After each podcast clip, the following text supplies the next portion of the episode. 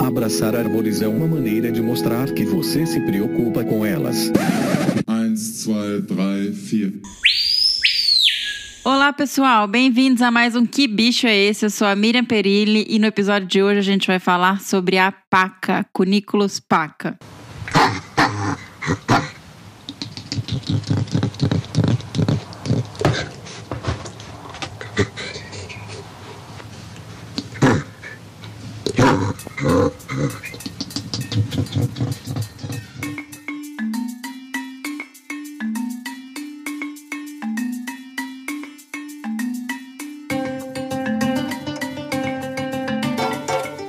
Essa semana a gente recebeu um e-mail, o e-mail da Débora Lurif, ou Lurif, não sei, e ela escreveu: Olá, Miriam, fico muito feliz em estar participando. Sou Débora Lurif, estudante de medicina veterinária da UFV e, inclusive, fui aluna do nosso Obi-Wan. Até então, não estava em dia com os episódios, mas agora vou poder dar meu palpite sobre o bicho da semana, depois de uma ajudinha da Pri Oliveira, consultora e também aluno de mestrado do Bião. O bicho da semana é a paca, Cuniculus paca. Gostaria de sugerir o tarararará. E aí eu não vou falar, né? Vou pôr aqui no nosso banco de sugestões para o bicho. E abraço a todos. Débora, Débora, muito obrigada. Você acertou, parabéns. Obrigada também a Pri Oliveira aí que te ajudou. Então vamos dar sequência agora ao episódio. E essa semana eu conversei com o doutor Marcelo Maggioli, um profissional incrível e também uma pessoa super legal, super gente boa, super aberta, disponível a ajudar, a orientar. É uma pessoa fantástica. E o Marcelo, ele é graduado em Ciências Biológicas pela Pontifícia Universidade Católica de Campinas, a PUC Campinas, com doutorado no programa de pós-graduação Interunidades de Ecologia Aplicada da Escola Superior de Agricultura Luiz de Queiroz, Exalc, que é da USP. Atualmente, ele é pesquisador associado do Centro Nacional de Pesquisa e Conservação de Mamíferos Carnívoros, o SENAP, do ICMBio, e do Instituto Pro Carnívoros. E é ainda colaborador do Laboratório de Ecologia, Manejo e Conservação de Fauna Silvestre, o LEMAC, da Exalc USP. Ele desenvolve pesquisas em ecologia trófica de comunidades e e análise de isótopos estáveis, com foco em mamíferos. Atua também como professor e consultor ambiental e é terceiro secretário da Sociedade Brasileira de Mastozoologia. Então, bora lá pro nosso bate-papo. Espero que vocês gostem. Eu adorei.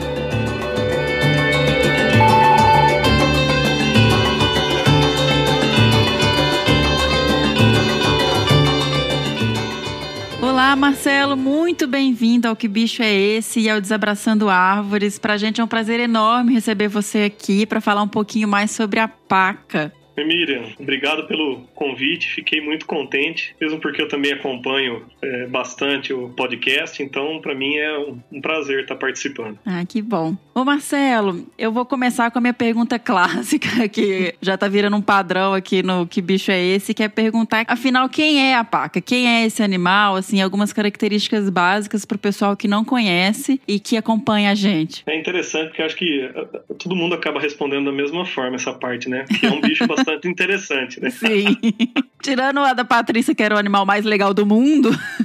Eu não sei dizer, eu, eu, gosto de vários, né? Não sei dizer qual que é o mais legal. Esse é, é, um bicho bastante interessante. Um por ser um dos maiores roedores do mundo, né? Tá, então, roedor da família Cuniculidae, gênero é, Cuniculus, né? Espécie Cuniculus paca, nome científico. Nessa família tem duas espécies, que é a paca que é a nossa aqui presente no, no, Brasil e na América do Sul, e um pouco mais a distribuição na América Central. E tem uma outra espécie, que é a Cuniculus taxanowski, que é conhecido como paca da montanha. São parecidas, assim, né, no aspecto, as duas espécies, mas essa ocorre é, na parte dos Andes, ali Bolívia, Venezuela, Colômbia, Equador, Peru, indo de 2.000 a 4.000 metros de altitude, enquanto a nossa paca, em inglês, né, conhecido como lowland paca, né, ou a paca das terras mais baixas, vai ali então do sudeste do México até o norte do Paraguai, apesar que tem registros agora mais recentes, né, no nordeste do México e também ali no sul do Brasil, Rio Grande do Sul, norte do Uruguai, estenderam um pouquinho mais a distribuição dessa espécie. Ah, que legal. E a ocorrência dela, ela vai até 1.600, acho que talvez chegando até 2.000 metros de altitude. Então é interessante que tem essas duas espécies, né, e divide é, pela altitude, apesar que geneticamente elas são é, bastante diferentes. Tá, e como que ela é fisicamente, Marcelo? Porque ela tem uns risquinhos brancos, né, uma, uma característica bem marcante, assim, física do animal. Sim, ela tem, é um animal de médio a grande porte, né, tem uma variação de tamanho aí entre 60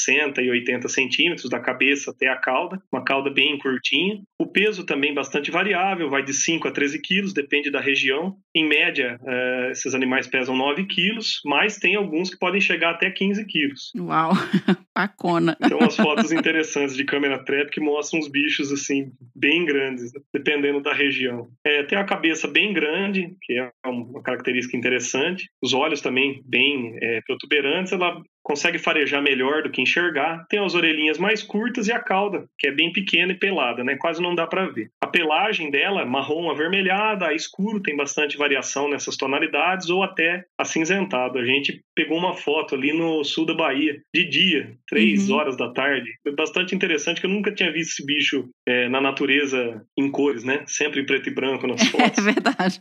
Ela tem aquela cor meio amarronzada, meio cinza ali, mas tem uma variação muito grande. E tem essa característica bastante legal que são essas manchas brancas grandes dos lados e em cima do animal. Vai de duas a sete sequências, né, dessas manchas, em média quatro, né? E às vezes elas formam linhas. E a partir dessas manchas dá para fazer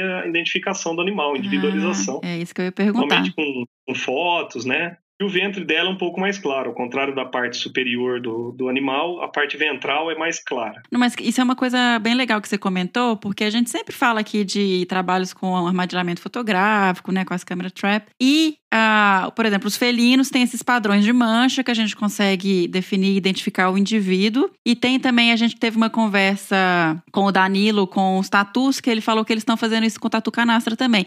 Então, isso que você comentou é interessante, porque a paca também você consegue individualizar pelo esse padrão de mancha, certo? Sim, já tem alguns estudos né, de densidade, número de indivíduos, que consegue fazer essa identificação. É um animal que, em áreas que não tem assim, tanta pressão de caça, ele tem um número alto de registros, né? Na natureza ela vive de 10 a 12 anos, em cativeiro sempre um pouquinho mais, né? Indo até uns 20 anos. Uma característica também que eu acho interessante na paca é um bicho super bonito, assim, você mencionou com a cor forte, corpulenta. E ela tem, parece que a, a região dorsal traseirinha dela é mais elevada um pouco. Ela tem uma questão de desenvolvimento das patas traseiras, né, para corrida, que faz ela ter esse for, ser meio elevadinha, assim, não sei explicar sim, como morfologicamente. Os membros anteriores são menores, né? Sim. Os membros posteriores um pouco mais compridos, que facilita para ela correr, saltar também, principalmente se acuado, ela pode saltar.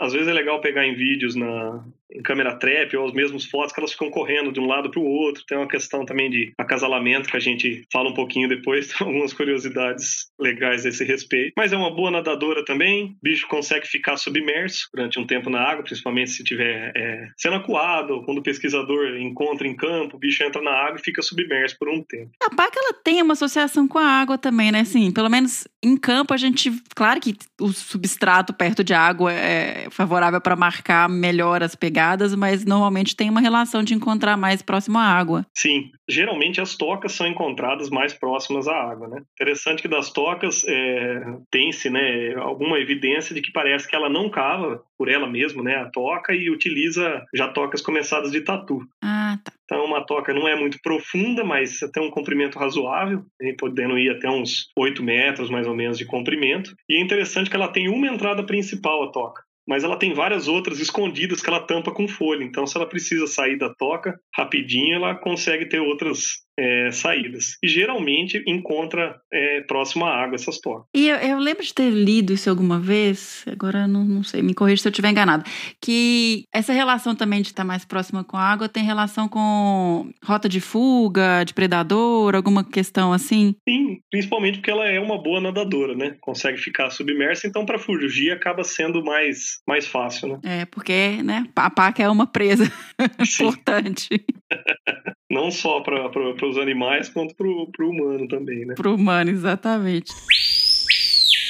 É, eu queria falar um pouquinho também, Marcelo, que você falasse um pouquinho para a gente sobre essa questão da importância ecológica da paca. O porquê que ela tem esse papel importante? Então, a dieta é um animal que é considerado primariamente frugívoro, frugívoro herbívoro, né? Sim. Tem uma dieta que é considerada oportunista, então consome o que ela conseguir encontrar, de frutos principalmente, caídos no chão. Bom, e ao comer os frutos, ela não tem o, o força para conseguir quebrar aquelas é, sementes, né, ou frutos que têm uma casca muito dura, mas ela consegue dispersar, ela come, né, o pericarpo a parte de fora, que é mais macia, e com isso ela acaba sendo uma considerada uma dispersora de sementes, também em alguns casos depredadora de sementes, que acaba destruindo, então é, atuando na dinâmica florestal também, né, de recrutamento vegetal, é, ajudando na competição é, entre as espécies vegetais, mas também pode consumir folhas, flores, tubérculos e tem uma variação sazonal, né, vai variar com o que está disponível. E curioso que essas espécies geralmente quando botam em cativeiro, acho que talvez por carência é, nutricional, elas acabam consumindo outros tipos de alimentos, né? Que nem, por exemplo, carne que é oferecido, insetos, até pequenos invertebrados. Carne? Oferecem carne para paca?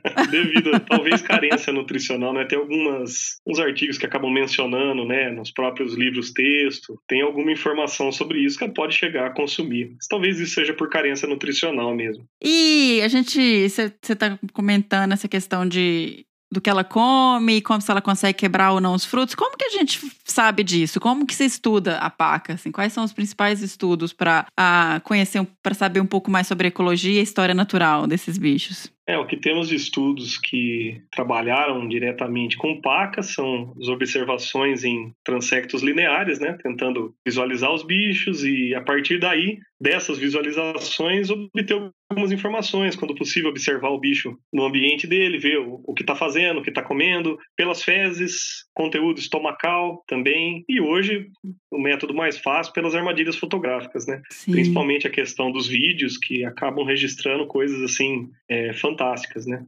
A respeito da história natural dos bichos, de comportamento, de alimentação, reprodução. É, a, essa ferramenta da, das câmeras, para quem trabalha com mamíferos e nunca via os bichos, só achava os vestígios, né? É uma maravilha. É, eu tô achando muito interessante porque eu comecei a trabalhar com câmera mais recentemente, né? Até os meus primeiros aí 10 anos de trabalhando com mamíferos foi só com rastros, né? Observação direta em campo. Então tá sendo bastante diferente, né?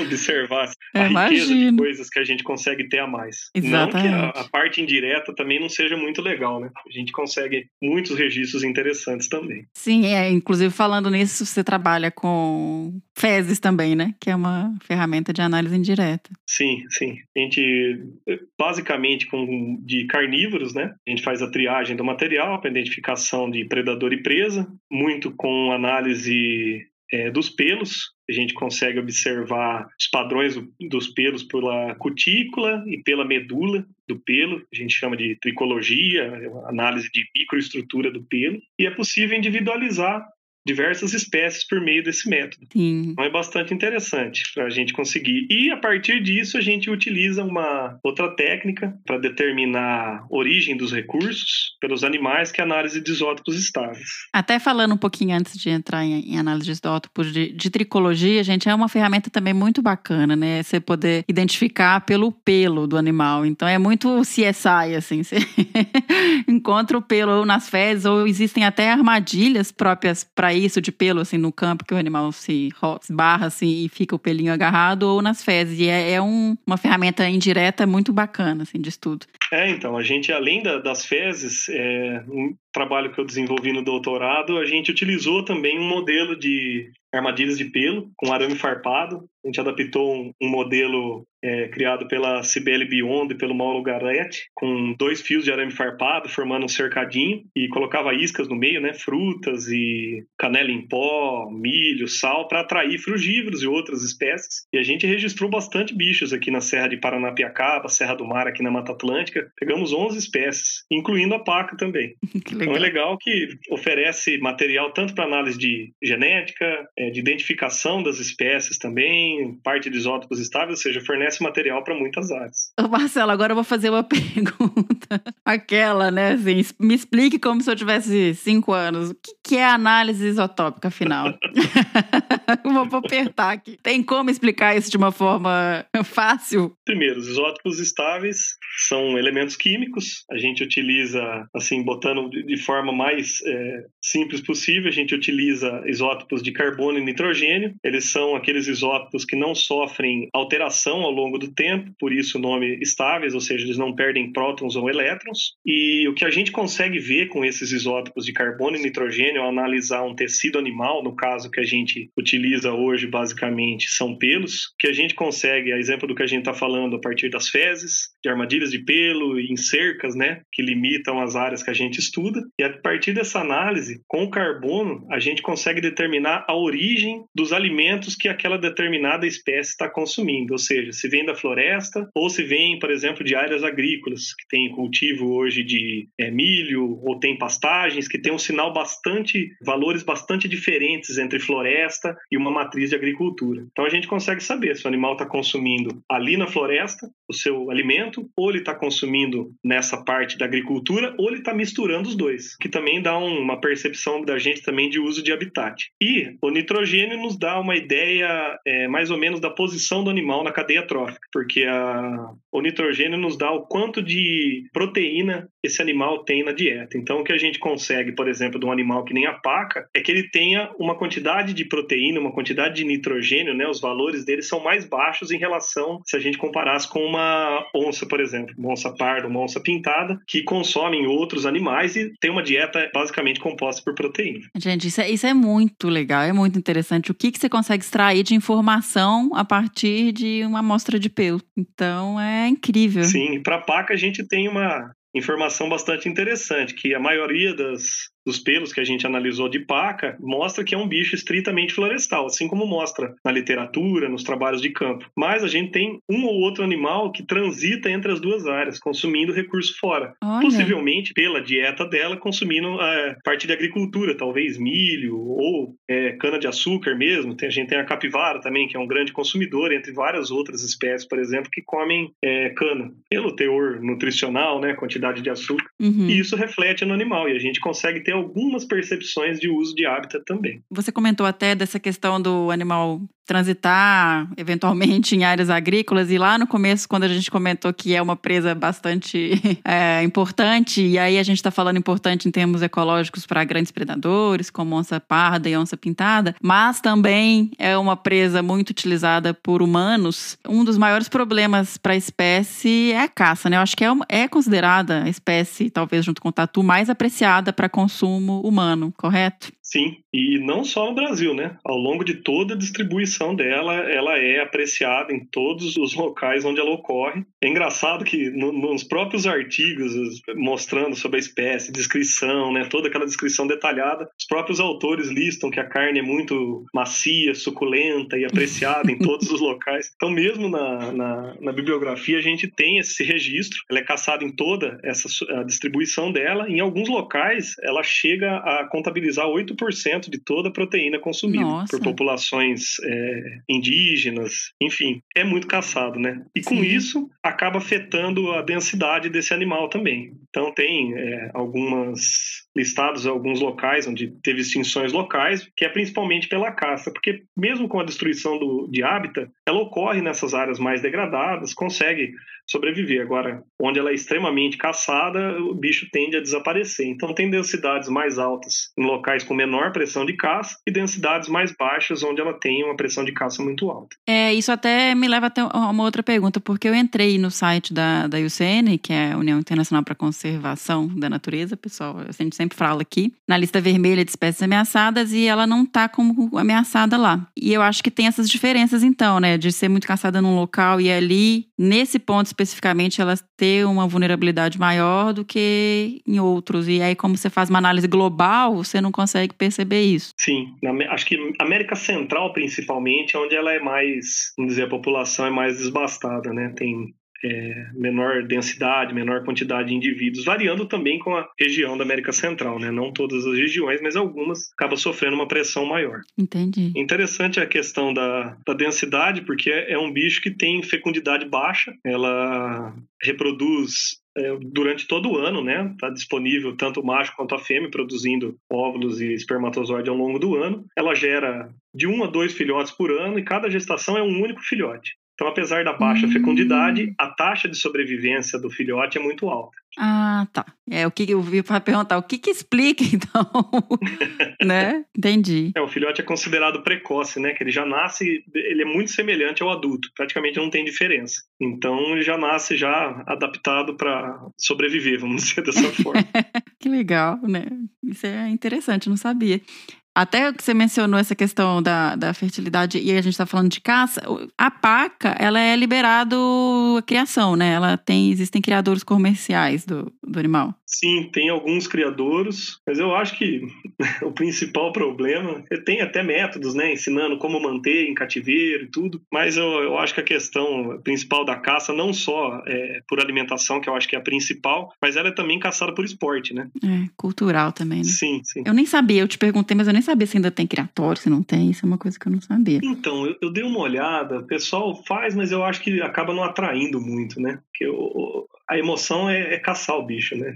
Consumir por consumir a carne, acho que não acaba não atraindo tanto público, né? Não consegue talvez movimentar tanto. É, não, não tem graça, né? Comprar no mercado, é, você tem que pegar no mato e aí é, Exato. é brabo.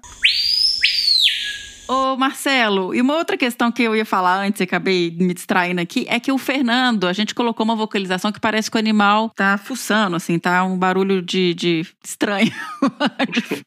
tipo, o animal fuçando na terra, ou farejando, alguma coisa assim. E no começo da nossa conversa você comentou que ele fareja melhor do que ele enxerga, né? Que ele tem o olfato talvez mais desenvolvido. Como é que. Me fala um pouquinho de vocalização de anta. Tem? Como é que é? Opa, de anta não, de pato. De anta? Ó, oh, desculpa. Ah lá, tô doida.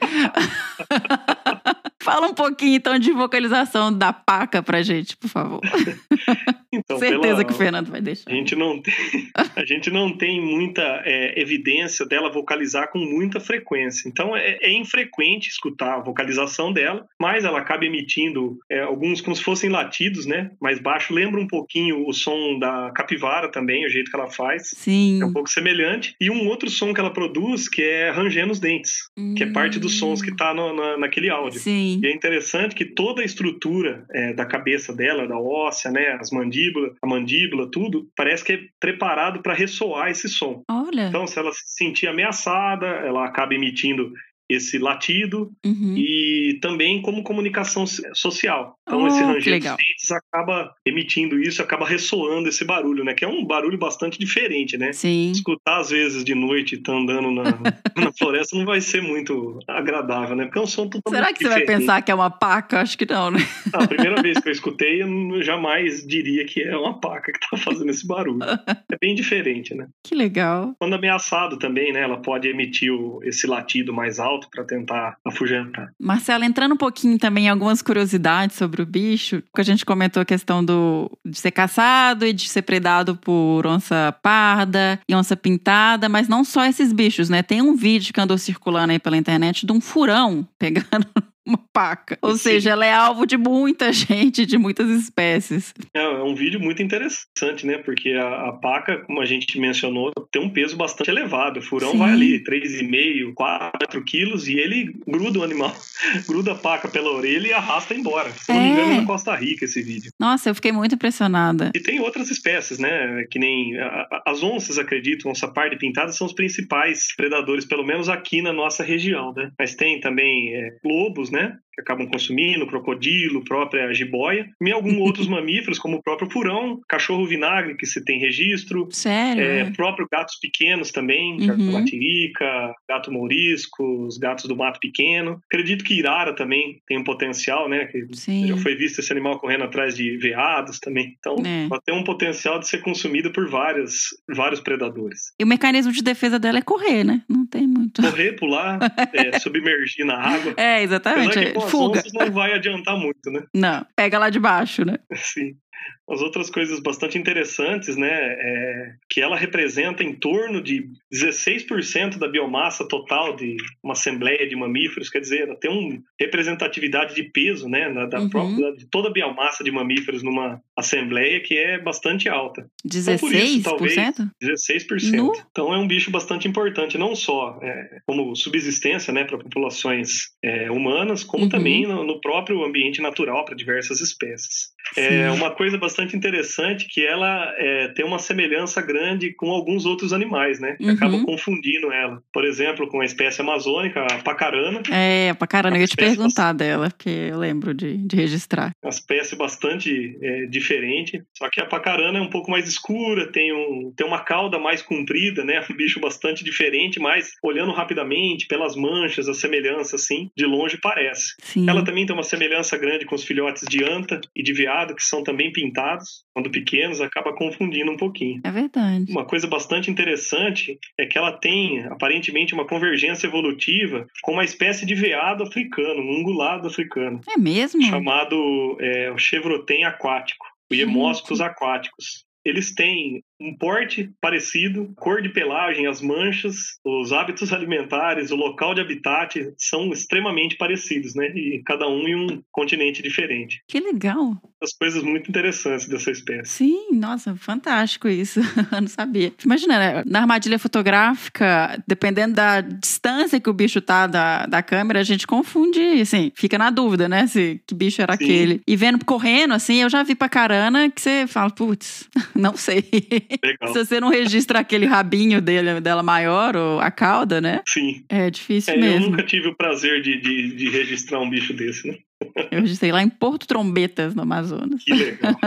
Marcelo, uma pergunta ah, que eu queria fazer é em relação à pesquisa desses bichos, assim. Porque eu tenho um pouco a sensação também de que os estudos com a paca, ou eles estão dentro do grupo de trabalhos com mamíferos, assim, ah, dentro de uma comunidade, aí você acaba pegando informação sobre a paca, ou você tem algumas questões também voltadas para essa importância da dispersão de sementes, né? Mas tem pesquisadores estudando especificamente a paca, ou é mais uma questão, um animal que ele é estudado no grupo mesmo? Olha, eu acho que ele acaba entrando no grupo. É, com né? todo mundo, porque acaba não atraindo, eu não, não sei por que não atrai tanta atenção para estudar. Tanto que fazendo compilação de dados sobre dieta, a gente não tem praticamente nada. A gente tem estudos Sim. mais antigos, né? Que Uhum. a maioria de conteúdo estomacal, de espécies caçadas, né? Que os pesquisadores conseguiam juntar os estômagos, né? As carcaças desses animais, para se ter uma ideia. Mas o que a gente mais tem de estudos mais recentes, né? Com PAC é de densidade populacional, de modelos de ocupação. Isso. Mas eu acredito que não são trabalhos montados para a paca, né? Trabalhos montados para todo um grupo, para uma outra espécie, o bicho acaba sendo registrado, apresenta dados interessantes e é possível desenvolver trabalhos. Não que não seja válido, mas acho que focando mesmo, né, no potencial de dispersão, ela acaba entrando junto com outros Sim. outros mamíferos, outras espécies, né, dispersores, depredadores de semente, mas acho que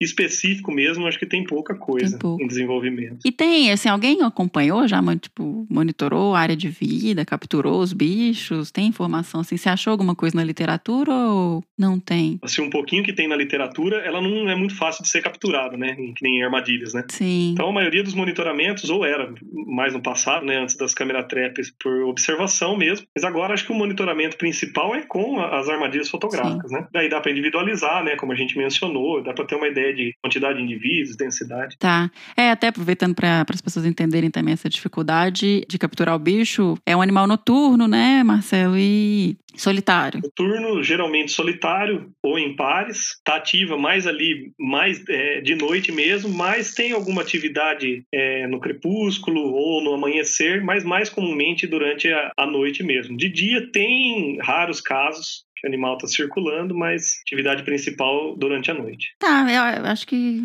Acho que mais isso mesmo, Marcelo, porque é um- não é um animal que tem tanta. Eu fiz um banco de dados do doutorado e foi uma coisa que eu me, me deparei. Tem muita espécie, Miriam, não tem nada. É. Você pega tatu galinha, não tem estudo de dieta.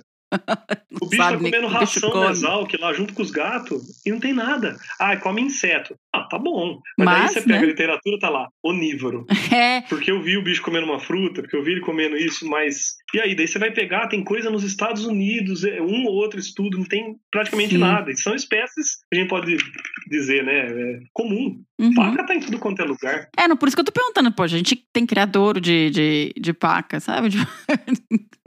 e não tem muita informação na natureza, né? É, exato. É que, acho que como é um bicho muito difícil de observar, eu acho que acaba minando, né, a chance de fazer estudo e é aquele negócio, né? Não é panda, não é onça pintada. É, fofofauna.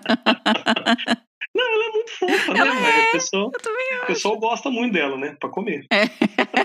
ah, você acha tudo falando de, de, da caça mesmo, né? Não, não tem muita. Predominância desse bicho na literatura é nos registros de inventário e caça, né? É, é verdade. Tem muito de fugir. É, e você falou certo. Quando eu fui separar no meu doutorado os bichos por grupo trófico, eu fiquei, mas cara, tá tudo tá em qual, gente? Cada hora tem uma literatura falando um negócio aqui do bicho. É, o que o pouco que eu encontrei, eu boto ele como incentivo pelo, pelos hábitos a gente teve alguma coisa de análise de isótopos também, super interessante, cara. Ele não varia é, do México aqui para baixo. Os valores são iguaizinhos. Olha, que legal. O bicho é bem. Tanto em carbono quanto nitrogênio. Quer dizer, específico.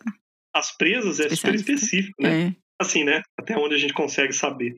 Então, pessoal, moçada nova aí que quiser estudar pacas, tem bastante coisa para ser feita, né, Marcelo? Sim, principalmente, assim, ao meu ver, a questão da dieta, as próprias densidades, né, no ambiente, sendo que ela, esse bicho é encontrado em, tudo quanto é ambiente, né? Desde as florestas mais preservadas até esses pequenos fragmentos florestais aí, 10, 15 hectares, tem registro desse bicho. Aí. Então é interessante saber, né? Como está sobrevivendo, o que está consumindo nesses ambientes, né? Qual que é a, a função função que ela ainda executa, né, por ser um dispersor, depredador de sementes, né? Exatamente. Ainda está desempenhando a sua função nesses ambientes. É, ainda mais com toda essa influência de caça, né? É uma espécie Exato. que tem bastante potencial aí para estudo. Pessoal, aceitem o desafio aí, encarem o desafio de estudar um pouco mais esse bicho. Ah, então. É uma última curiosidade que eu esqueci de mencionar, que é relacionada à reprodução dela. Ah, você tinha falado mesmo, o, esquecemos. Sim, é, faltou essa parte. Que é interessante, porque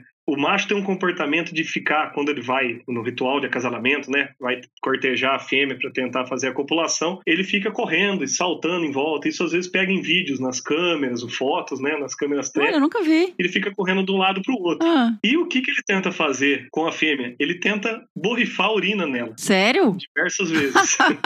que loucura! E ela fica tentando desviar. E quando ele se aproxima, ela tenta atacar ele. Então, ele tenta borrifar a urina várias vezes. Ah. E quando ele consegue consegue acertar algumas vezes, aí ela se abaixa, emite um, um grunhido, e daí ela aceita ele para fazer a copulação. Que isso, mas. Gente, mas o que, o que, e que depois selecionou ainda isso? da copulação. Por quê? E depois da copulação ainda ele urina novamente em cima dela. Hum. Não sei se por talvez por marcação, a fêmea que já tá que já reproduziu, mas é bastante interessante. Que loucura. É diferente, Muito né? diferente. no mínimo diferente, né? Gente, que. Eu fico tentando entender, assim, qual que será a lógica por trás disso. Que legal, não sabia. Acho que é uma síndrome de, de comportamento, devem ter mais espécies que agem dessa Sim, forma. Sim, né? provavelmente. Mas é bastante curioso. É muito né? curioso. É muito interessante. Ah, que bom que você lembrou de falar, imagina, não podia deixar passar essa, não. O Marcelo, muito obrigada por dividir com a gente tanta informação bacana sobre a paca. Um animal aí que todo mundo, assim, eu acredito que seja uma espécie bem conhecida pela população, mas ao mesmo tempo que ainda tem bastante coisa para ser feita. Então eu queria realmente te agradecer muito por falar mais pra gente aí sobre a paca e trazer tanto dado legal. Ah, muito obrigado mais uma vez pelo convite. Fiquei bastante contente de poder falar um pouquinho, que é uma espécie bastante é, curiosa, Sim. né? E é aquele negócio, apesar de todo mundo conhecer e consome, é muito caçado, a gente tem ainda uma lacuna grande, né, na parte de ecologia, né, de saber os dados é, de fato dessa espécie, que está praticamente em todo lugar, mas a gente ainda carece bastante informações ecológicas. Sim, ah, nossa, Marcela, e antes do que ela já tive, eu lembrei uma pergunta, gente, eu fico sempre, fica vindo um monte claro, de perguntas. Né? Existe, você conhece algum projeto que trabalhe com educação e essa questão com comunidades para paca? Deve ser mais ligado à caça, né? Eu acredito que é mais ligado à, à caça, né? É, é, orientação de quanto se caçar do animal, né? Sim. né? Apesar de ter essa informação bastante interessante, né, de bicho ser muito consumido ao longo da distribuição dele. Eu acho que as orientações são mais com base nisso, uhum. é, do potencial, né, de ajudar na estrutura da floresta e tudo mais. Então, muito obrigada mais uma vez, Marcelo. Adorei nosso bate-papo. Muito, muito bom ter ah. você aqui com a gente no Que Bicho é Esse, no Desabraçando Árvores. Obrigado. Fiquei muito contente com o convite, poder compartilhar um pouquinho desse animal bastante curioso, uhum. né? Bastante conhecido, mas que ainda faltam bastante informações ecológicas. Então, Exatamente. pessoal mais novo aí que está procurando um bicho diferente para estudar que não seja felino, é verdade. usa paca aí, Isso. importante animal para subsistência, importante função ecológica é, também. Comida dos felinos. oportunidade. Comida dos felinos. Né? Não dá para estudar os felinos estudar a comida deles. É, exatamente. Né? E é, o Marcelo, a gente estuda vários, estuda os grupos, né? Estuda a Assembleia e as comunidades de mamíferos. Então, Marcelo, espero poder contar com você também para outras espécies aqui que a gente rodar aqui no ah, Que claro. Bicho é Esse? À disposição. Tá joia. Até, um beijo. É, beijão.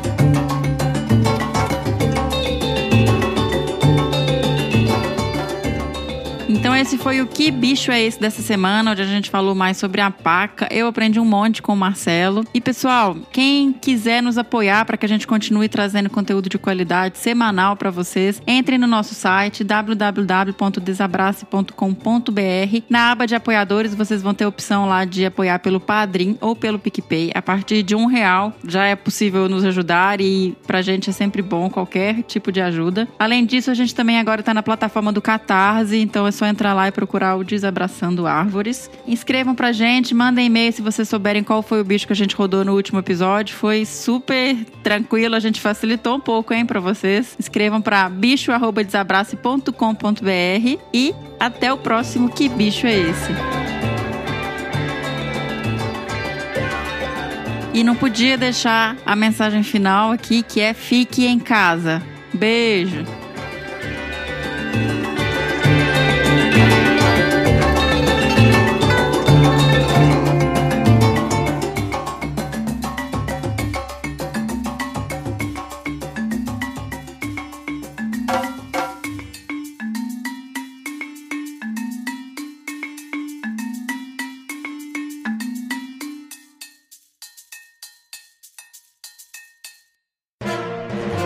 Mais um produto com a edição do Senhor A.